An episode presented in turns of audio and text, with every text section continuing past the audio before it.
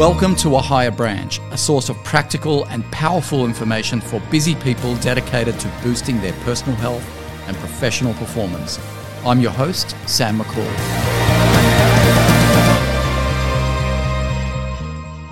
Hello, and welcome to this week's episode of A Higher Branch. Now, most of you who are existing members of our community would know our two frameworks for life the what is the eight areas of life, and the how is the circle of conscious living. Now, today we zone in on the what. Most of you would know that at the center, health or your life force, and your life force is made up of four energies it is the physical, the mental, emotional, and the deeper spiritual. Now, a lot of us in the Western world, we focus on the physical, the diet, exercise, sleep, relaxation, taking care of the cells of our body. But science tells us that the mental is 64 times more powerful than the physical, meaning that your mind can control your body. If you stop and think about biting into a yellow, juicy lemon right now, you could probably salivate, right? It shows you the power of mind over the body. And we've known that for decades. 20 years ago, scientists then measured the frequency of your emotional energy, which is the third layer, and it showed your emotional energy is 5,000 times more stronger than your mental energy, meaning that your mind is no match for your feelings. If any of you have experienced anxiety or anger or any of the negative or positive emotions, you'll know that you can't really talk yourself out of it. But there is a synergy between the two, and there's a symbiotic relationship between the physical, mental, and emotional. But at a higher branch, we've rarely talked about the spiritual, which scientists say is impossible to measure because it's infinite. And I know in Eastern philosophy, they've always referred to the spiritual energy as infinite and extremely powerful. Now, I don't know about you. If something is that powerful, we really need to learn how to connect with that spirit because it can be the center of all healing and growth. Because there comes a point in all our lives where we need to take a journey of healing whether it is healing from the physical injury or emotional pain. Now, each of our journeys is different. And they can involve methods such as physiotherapy, meditation, sometimes even medication. But when we delve deeper and think about some religious journeys that provide a healing nature, we come across what is called as shamanism. Now, shamanism is the oldest form of healing on this planet, with ancient healing methods established by indigenous cultures across the world long before organized religion. It's that spirit that connects all of us. And when it comes to shamanic practice, I'm intrigued by the major principles. And it's the idea of everything having its own spirit or spiritual energy that can be communicated with. And most of you would remember at Upgrade Your Life 2020, I talked about connecting with that inner intelligence or that spirit because we all have that inner intelligence or that spirit inside of us. And it is a great leveler if you like. No one has, you know, intellectual property rights over the spirit, but that spirit is common amongst all of us. So when you hear a lot of gurus like Deepak Chopra talk about universal consciousness, it's that spirit that connects all of us.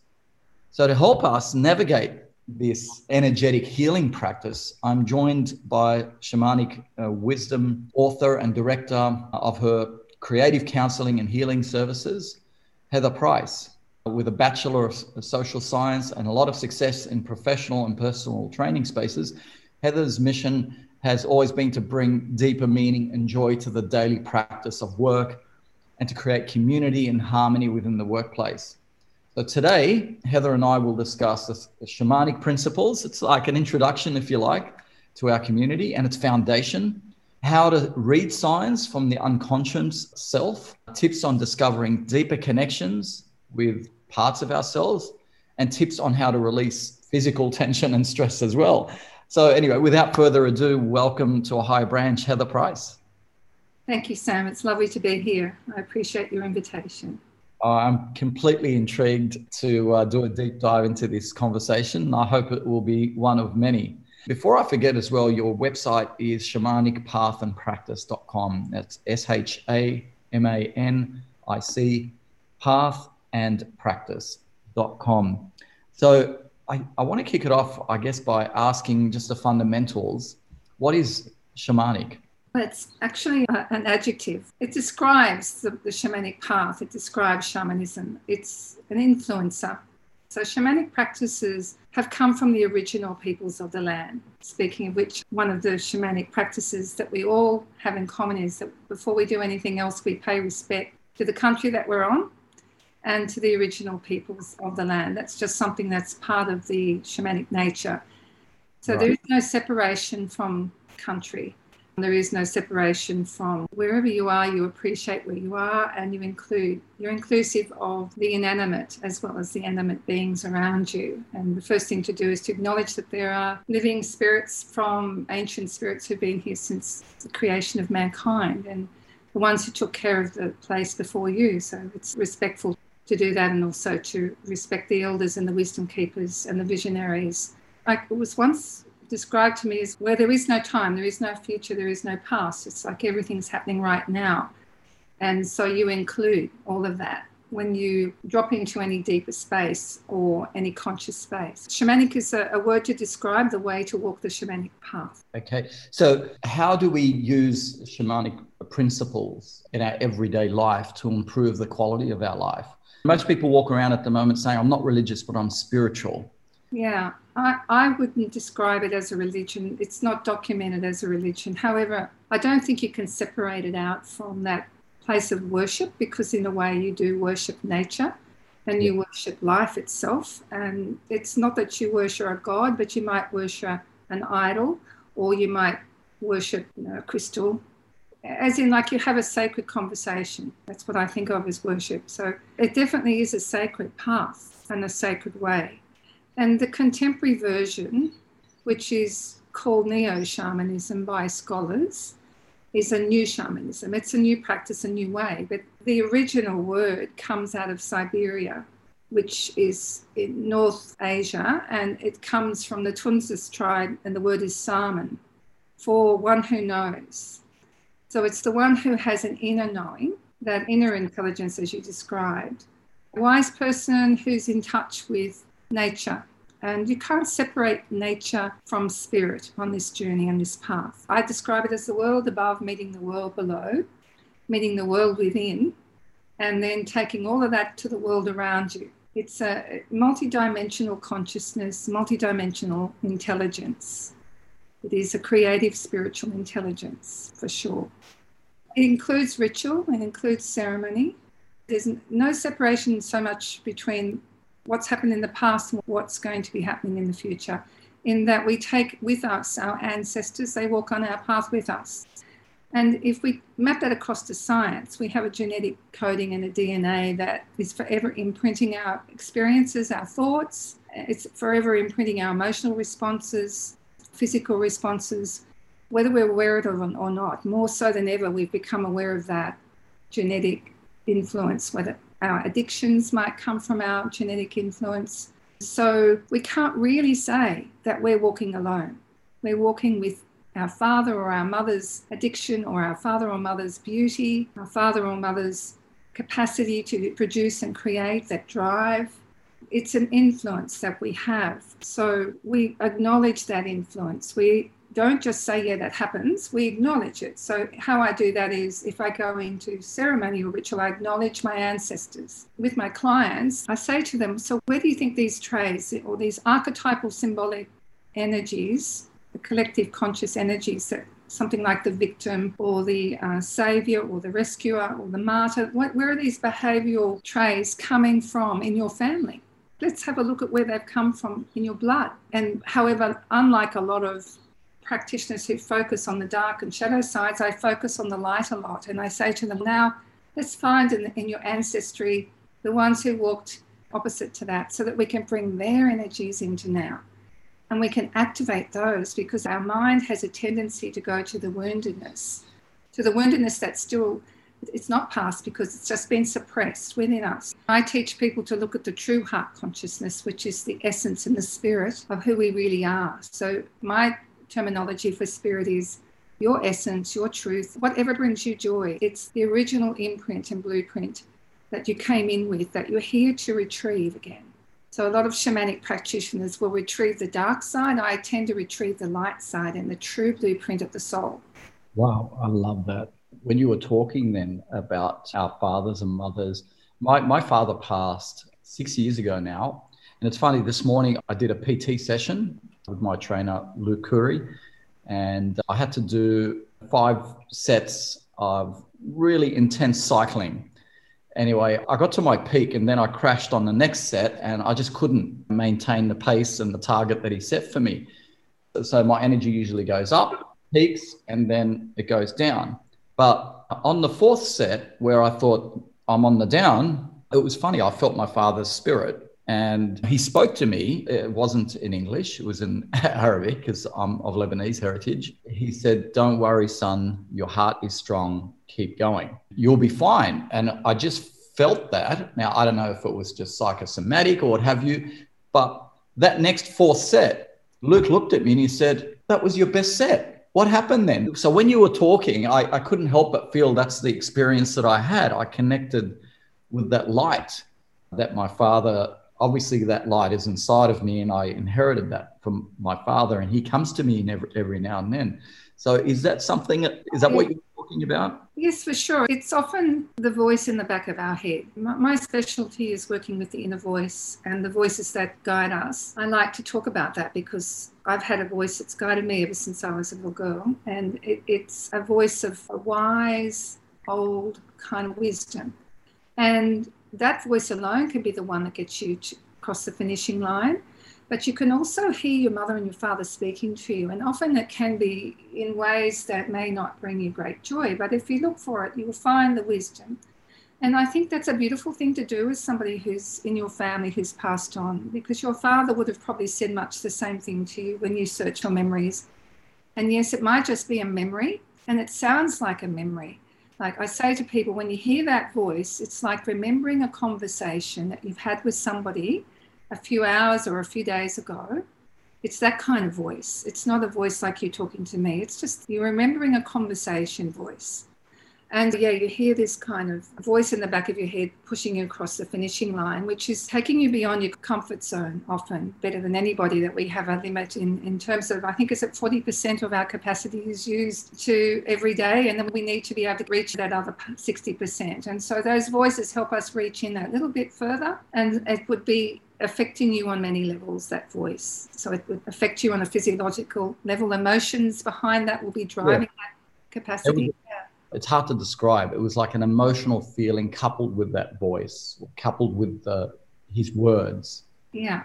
And have you heard of David Goggins? Yes. Okay, so mm. yeah, so you've heard him talk about the, uh, the quitting mind, and when the quitting mind kicks in, you're really only at forty percent of your capacity. I, I love that because I always think wow, what's on the other side? What's in that 60%? You know, so when you were talking about it, I couldn't help but feel that. The other thing I, I thought of when you were talking was when you're talking about your inner essence, I think a lot of people confuse their inner voice and the mind chatter. We have so many distractions with work and phone calls and Instagram. So we begin to think that we are our thoughts rather than knowing that we are the inner essence that witnesses our thoughts. So, my question is how do we make our inner essence a source of light and hope and confidence, of trust in the universe? How do we transform that darkness into lightness? How do we get in touch with our inner essence so we're living consciously more? We're witnessing our thoughts, we're witnessing our emotions. One of the principles of the shamanic way is to be curious and not just to accept what is on face value. You're skeptical. Yes. And so I think as a witness, we need to be skeptical of the voice in our head, which is a different voice to the wise advocating voice. In fact, there's a book called The Wise Advocate, which is a dear friend of mine, Josie Thomson, uh, is a co author of that book. It's really worth looking into because it's written for corporate spaces. And so they talk about the wise advocate, which is that inner voice of wisdom that will be witnessing, that will be discerning and so that automatic response is often coming from your instinctual survival response. So, a child who's had constant trauma in their life and they're a survivor of those difficult situations that keep their adrenal responses on alert the whole time, They form belief systems around their reality from a child's perspective that aren't particularly going to help them as an adult to run when someone raises their voice. You have to challenge that behavior. So those imprints are stuck in the child's voice. So often we hear that voice that resists. It's attached to belief systems from our experiences of complex trauma, they call it in psychology, and that complex system of adrenal response that we just get used to doing. And we have it switched on, which can create anxiety, of course. So we have to look beyond that voice that is reactive and try to have a more conscious response. So to ask the questions that need to be asked. And often what happens is when you're in that state of trauma, you dissociate to be able to come back into this body. So your spirit has left. Your spirit is looking for a safer place to go to when you're under duress. If you had that experience as a child where you've dissociated, you will escape to another world for safety because a little child cannot endure the types of abuse that can happen. And so their spirit leaves while the physical body's been abused. And that's why memories aren't there for them because their spirit carries the memory. And it's only when you step back into that empowered adult who can manage those traumas intellectually, who can reason with them and place them in a safe place, that those memories might start to come back out so that the spirit starts to come back into the physical with therapy and with help and with support and with programs like you you have. It's like a maturity and then the, the, different voice starts to take over and replaces that instinctive, reactive voice and, and action. It's not only voice, often we act on that voice. Wow. Okay. So I read once that as children, when we're too young to understand and we're overwhelmed with these emotions, whether it's from apprehension or trauma, that the only way to deal with that is to shut off those emotions is that the same thing? Are we talking about the same thing? I never considered it as a spirit leaving. So a lot of adults are carrying that through where they've just shut down their emotions, they're numb. And it's a bit of a tragedy because it's those same part of ourselves that also is a lot of untapped creativity and innovation that is within us. That potential is connected with, that part of ourselves that we've shut down as mm-hmm. children because it was just the emotions were too much for our little bodies to handle. So we disconnected from them. Is that the same thing? Yes, and you weren't taught emotions really as a child. Unless you went to a therapist, often a parent may not know how to isolate particular emotions and, and encourage a child to recognize the difference because the parent is often coming from a reactive space themselves, unfortunately. And this is why it's so important to be educated. And two things one is trust in the trust cycle. And also for us to be the educators, I think what often happens when people go to therapy, it's like you, you go into this realm of trust that you didn't have when yeah. you were a child. So you learn to build the trust that you didn't receive. And so the therapist can help be there for you to rebuild that experience of trust and to help the inner child learn how to trust because it's the trust cycle that's been interrupted. So we naturally will trust as a small child, but soon, if it's been imprinted on us that we can't trust, then we form a belief that we cannot trust ourselves, we cannot trust others, we cannot trust situations, we cannot trust that we have enough resources inside of us, we can't trust that we have the physical resources to take care of something because that wasn't taken care of as a child by that responsible adult. They didn't have the resources either. So to go in to build a new relationship with somebody who's wise, and that can happen with podcasts too.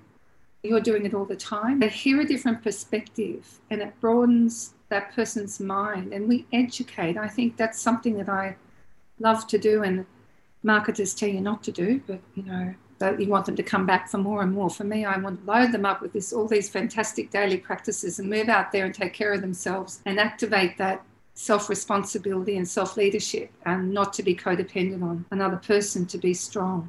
Oh, wow. I just want to stop you there. That's absolutely beautiful. That is what drives me. That's my mission. And you're right. The marketers will say you give too much away. You give. You should be commoditizing this. And I say I, don't do this for money. I do it for love, and I, I do it because I love to see people realize that they are so much more than what they know. Gave me goosebumps.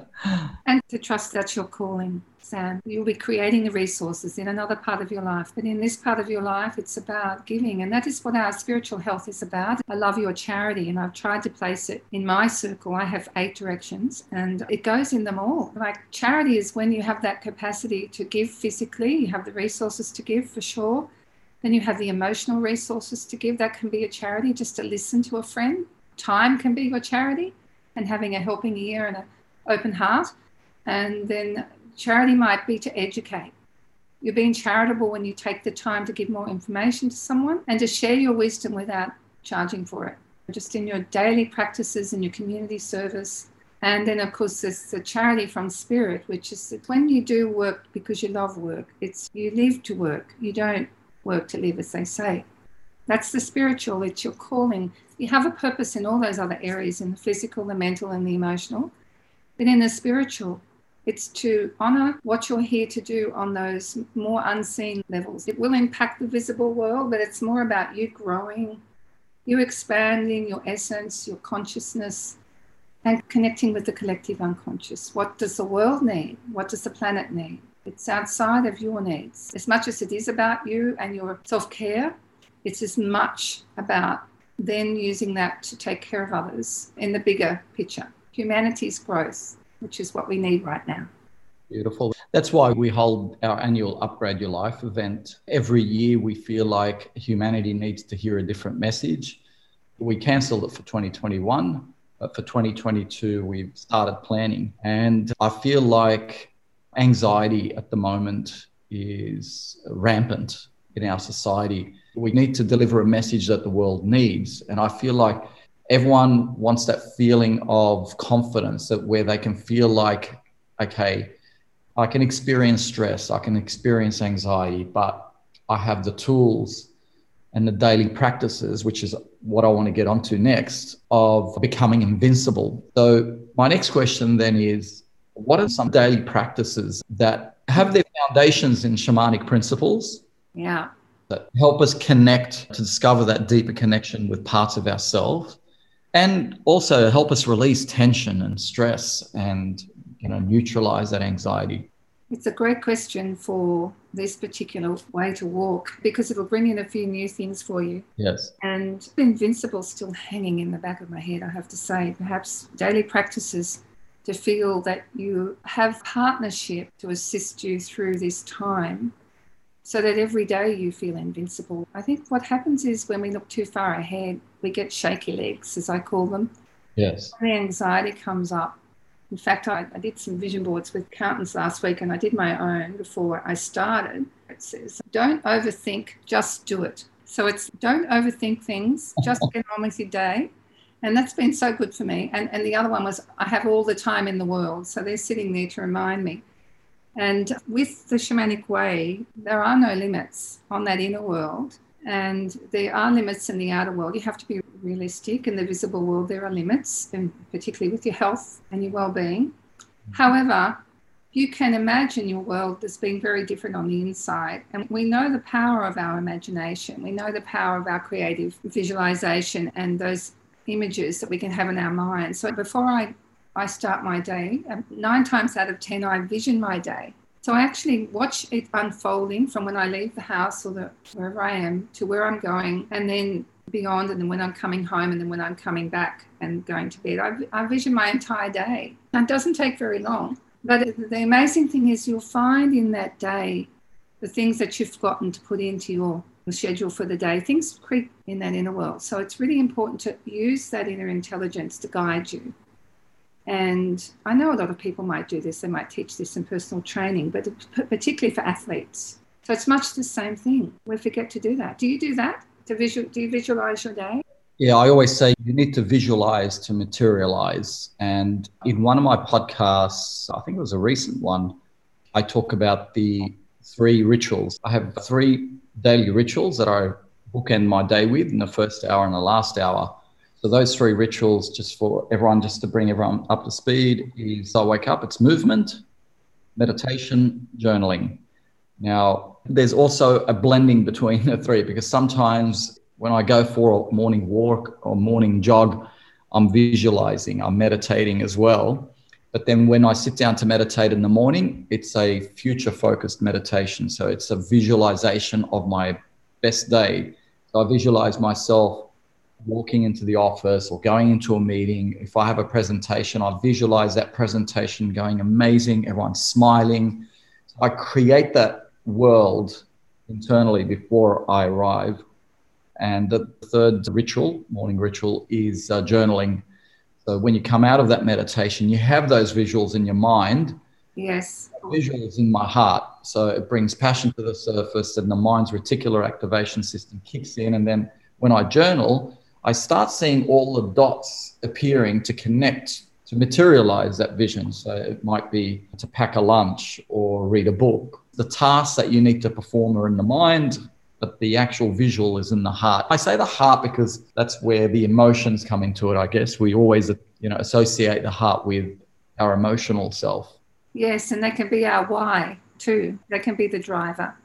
Yep. If for another person, often I find with my clients, they're not always ready to do the why for themselves, but they'll do the why for their daughter or their son or the kids. Yeah, you're absolutely right. Your family can be a big why. yes, they can be people you love, or even your spirit can kick in when it is something that's going to bring you a great deal of pleasure too. But if you go back to your setting out on your day, before we set out on our day, we have this sense of there being energies around us wherever we go, and we can step into other people's energy fields. Uh, they can be negative and so we'll go outside and we'll greet the day and invite in strength in each of those areas of our life. So we've done our visualization, then we'll go outside and we'll imagine as we turn to each direction of self, which is the eight directions within, without, above, and below, to the east, which is spirit, to the north, body, to the west, heart, and to the south, mind. And you invite in whatever it is that you need for the day, but more you give gratitude for those things as if they've already happened. So that's another daily practice. And because of way things are going, all my work's going online. So I'm creating a new website and I'll be putting this on as a gift to people where they can learn that daily practice. It's really a sacred practice, but it's a, a practice of connection with other forces around you that are benevolent, that are there to, to walk with you, your ancestors who are walking with you, your inner guides, those parts of you that are, are wise and true and strong. And so you're inviting in, you're not, not just waiting for it to happen to you so we call this co creation. So you're co creating your day, not just falling into your day. So you've done that, and then you might have put on something to remind you of your strengths, uh, of who you are, which is what this crystal around my neck is about. It's actually a stone. It reminds me of my true essence. So I just have a reminder of who I really am hanging around my neck. And it's right over my throat to remind me of my truth. So it's just a physical talisman that's typical of the shamanic way, that will be a reminder. It's not just decoration, it's not a piece of jewelry. And then this one here is a reminder of my strength. It's a tiger eye, so it gives me the strength to take that extra step and to push through the barriers. So you have something to hold or turn to, but equally it could be a thought, it could be a word, it could be an affirmation or a saying or a declaration, something that you turn to to give you that extra energy that you need in difficult situations. So then you're dressed appropriately because even the colors that you select will mean something. Everything has meaning when you walk on the shamanic path. It's very symbolic. So you might dress, when I first began to realize this as an artist, the color carried a vibration. I thought, oh my goodness, if I wear a particular color, I can bring that vibration into my day, which is extraordinary when you think about it. And I can remember one of my early clients was a little girl who sadly had lost her sight through tumors and her eyes were taken out of her body. And she was terribly distressed because she couldn't see mm. things. She'd had some memory, but very little memory of colour. And I taught her how to pick up objects of different colour and to feel their different vibration. And we got to the point where she could actually identify that object through the vibration. And she'd say, That's green, that's blue, that's oh, red. Wow. Wow. Yeah. And so color carries a vibration. So if you get to know your colors, and I was fortunately taught those when I studied art, I could tell which ones would give me passion and fire and which ones would subdue me more. And so you can call on those colors in your clothes as you walk out the door to give you that extra power that you need to manage the day. You will find this in corporate, how you power dress and looking at the seasons to guide you. That's really very shamanic to look at the seasons that suit your personality, whether it be autumn or summer or spring. yes. or, uh, and dressing accordingly. And so we do that. We remember nature. And then you get in the car and you drive along, and guess what? There's a car crash. Oh my goodness. So you'd vision getting to that destination on time. But here you are held up. This happened to me last week on my way to my corporate vision boarding. And I was in the car for 45 minutes. I just laughed the entire way because I thought I'd given myself an hour to prepare. Now I've got 15 minutes. And even though I'd visioned it and I'd done everything I could to get there on time, here I was with 15 minutes left. And I thought, how do I want to arrive? So in that 15 minutes, the anxiety would have once built up to that. I also left my phone behind, so I couldn't ring anyone. I've only ever done that once before. Drive, and so I'm sitting in the car. I'm thinking once I would have cried, or once I would have probably got out of the car at the next turn off and gone in and found a phone or done something to let someone know. I would have been so anxious about the knowing that I was going to be late. Mm. But I've learned so much through this way. I thought laughter will just set me free. I didn't even think about it. It just came out. You have to laugh. You've done all you can do. What else can you do? I've done enough. I can't do any more. I can do is laugh. So I spent the rest of the time laughing and put some music on, relaxed instead of being anxious. And when I arrived, I thought the first thing I'll do is I'll ask for help. And I wouldn't have done that once. And it was all set up in 15 minutes with three people's help. They came in and they just helped me put everything out. In fact, they did a much better job than me at it. And the gifts come from trust, and it all comes back to trust. If the biggest takeaway today is please trust your journey. Please learn to trust your journey no matter what happens. Trust COVID. Let's trust it instead of fighting it. And let's look for the light in it and see where the expansiveness is, where the growth can be, where I can not step up. It's, it's not about stepping up, it's about stepping in. This is my new way. Yes. Step into it, explore it, and let's trust this and see where it's leading me. And how can I consciously take this journey instead of wanting to be through COVID, instead of wanting to be on the other side of it? I can be this magnificent self right now and shine my light and be that shining light for others. That's beautiful. How can people feel that way if they're going through physical pain or emotional pain, psychological pain? it's a bit hard really to step outside of yourself because that starts to define your world. Say if you're a chronic pain sufferer, what principles or practices can they adopt to help them deal with that or can you heal yourself? Oh, absolutely. And I'm sure people who follow your podcast will have found that already. There's so many amazing speakers that you've had come in to tell us that we can heal ourselves through our thoughts and our body. But from a shamanic perspective, it does come back to trusting the journey. I think there was a book called Tuesdays with Bernie. I wish I could remember the author's name. It's about a dying man, and his student came back and spent every Tuesday with him. And the dying man said he had a little birdie in his head that asked every day, Are you ready to die today? You know, which was beautiful because it meant, Have you done your business? Have you forgiven who you need to forgive? And I think when you're in pain, it, you have to trust that you have to trust that the pain is there to expand your consciousness and you can give all your power away to the spirit of pain or you can actually speak to the spirit of pain and say what have you come to teach me today what am i here to dig deep inside of myself to discover about myself that i wouldn't have known otherwise and the shamanic way is to meet the pain and to validate it and give it some time to meet the trauma, to validate and give it some time instead of suppressing it. But just if you're in the pain, to answer your question, Go to the source of pain in your body. Where is it trapped in my body? Talk to it. See it as having a spirit. See it as having a purpose. And have a conversation with it. And see if you can draw out the age association to the voice behind it, to the, the pain in my shoulder. Go back to that. What age do I feel when I go in there and I feel this? If I go to the very first time I felt this feeling in here, go to the age, to the source. It might be age seven. So, what was that? it's on this side of my body. So we always look at the left as being feminine and the right as being masculine. So where was that female in my life, that female that contributed to me feeling restricted? You describe the pain, describe the spirit of that particular experience. And then you look for the age association. So we call it track, travel back in time. You track it in your body, you travel back in time, and then you transform it through compassion and love. And you'd be surprised when you start to just accept it, love it, and, and give it compassion. That spirit of pain that's come to the body is talking to you. have compassion for your body because it needs you to listen to it.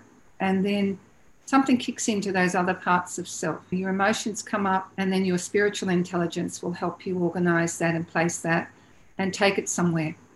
And so you take it to the wisdom again. You take it to the wisdom. And your mind is in there trying to bring you back to belief systems, but you watch the mind. So it comes back to what we were talking about in the beginning, is having that witness to it all as well. Very helpful. yeah, because the mind is always seeking the concrete, the rational. For someone suffering from chronic uh, pain, it's seeing the doctor, it's having the x ray, it's the doctor saying you've got this, and the mind is saying that's what the source of pain is. But what you're talking about is very different. The source of pain as uh, a spiritual, as attached to an event in the past. It's either feminine or masculine or both. So when I asked you the question, can you heal yourself? Is it just through that love and c- compassion, or is it through meditation? No doubt you've heard of Dr. Joe Dispenza. Yes, I, I have heard of him, of course. Yeah, so many years I, I read a book of his, which was incredible. And it was something you said earlier. It's being grateful in advance is effectively the summation of what he talks about. But he's had incredible stories of people healing themselves from chronic injuries.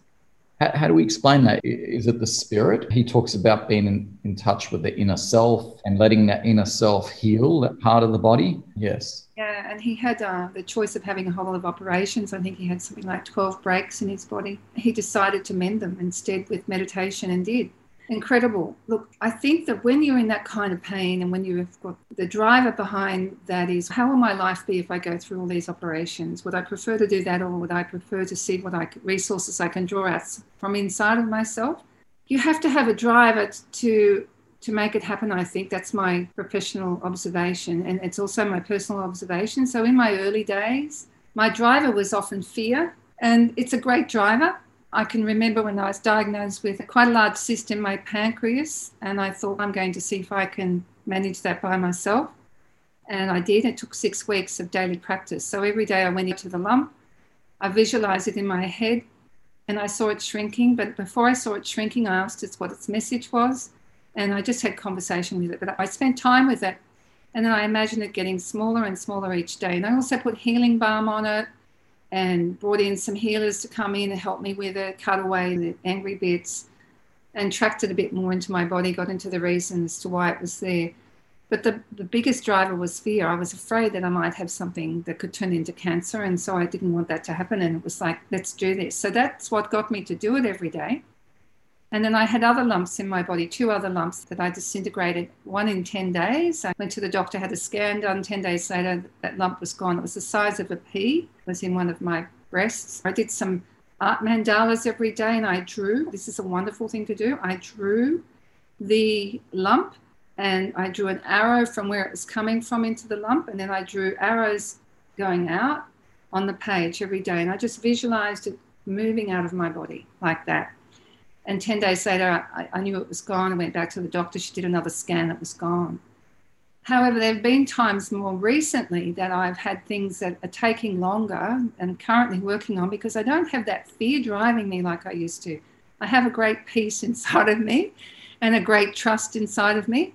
And so I'm exploring a different kind of way of just taking a little bit more time and letting this experience or whatever I have inside of me giving it a little bit more time. I don't want to have intervention. There have been two times when I have had intervention in the past, in the early days too. I've had lots more than that actually. Yeah, in the early days, it was the first place I went to was the doctor and the surgeon's knife. But long story short, yes, you can heal yourself. It's a really beautiful story of hope. So I'm sure a lot of people that are listening now that might be going through any one of those eight areas of life pain, you can heal a relationship, you can heal your body, you can heal your business, you can heal your finances, any one of those eight areas of life. So it's a beautiful message. I'd love to do a deeper dive into some of these areas. I'm going to adopt some of these practices, go a little bit deeper. I've been experiencing chronic hip pain for the last 18 months. And during that time, I've discovered so many people that have chronic pain. And that's why I raised it. So it was from personal experience. I'm, I'm really keen to try what you just said because I have used the visualization, the power of vision, which is a faculty that humans were given for a reason, right? It's the sixth sense, like we're given a sense of taste for a reason, but uh, nobody sees their creative imagination as a sixth sense that can be used positively. So I've used it in the past to build amazing businesses, to create amazing relationships, and you've just prompted me to now use it to uh, to heal thyself through meditation. But I love what you said. It's about listening to it first. Why is it there? There was something empowering about that. I felt like that's the first step you need to do before trying to heal something. Validating it, yes.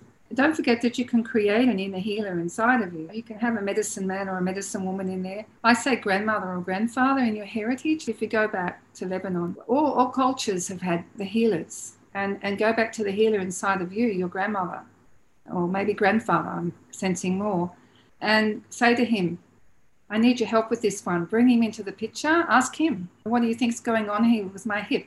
What, what do I do need to do more of or less of to help with this? And have those conversations. You'll be surprised what will come up. Oh, it's beautiful. Thank you so much, Heather. It's been an absolute pleasure to meet you and have this conversation. And I hope everyone that's listening has been inspired to go on this journey of discovering the self. And if you want to know more, we will put a link in the description of Heather's uh, website and hopefully, Heather, you'll come back as well and have a, another conversation with us. I'd love to, Sam. And if I can just mention also something that's coming up just very quickly that I'm part of. I've been a co author of quite a few books, and this last one is called A Thousand Ripples Effect. It actually has some really interesting authors in there. I better not give away too much, but I've just written the foreword for one of the books. There's six books and some extraordinary people are contributing. And they're going to be put in all the libraries that are possible for young people. So there are a thousand pieces of snippets of wisdom from wise people. For young people stepping out into the world who've come from foster care who've come from homes who they haven't had the wise advocates around them. And so it's called a thousand ripples effect and stacey Huish is behind that project. I just wanted to mention that because it's such a worthy cause so look out for that one. It won't be far away. How do we stay in touch with that and then you get can find it. You can find it uh, if you just. It's been a two-year project, and if you Google it, all the details will be there. So, A Thousand Ripples Effect is the name of the books. There's six books, and Stacey Huish, H-U-I-S-H, is behind the project. And you'll find it on my new website. I'll make sure I have a link there as well for that, and I can even put it on my old one so that people can find it more easily. Wonderful. Thank you uh, very much, Heather. We'll continue to have this uh, discussion offline because I want to ask you a few other questions. But for everyone else that's uh, listening, I hope you have an amazing day. And as always, live consciously, my friends.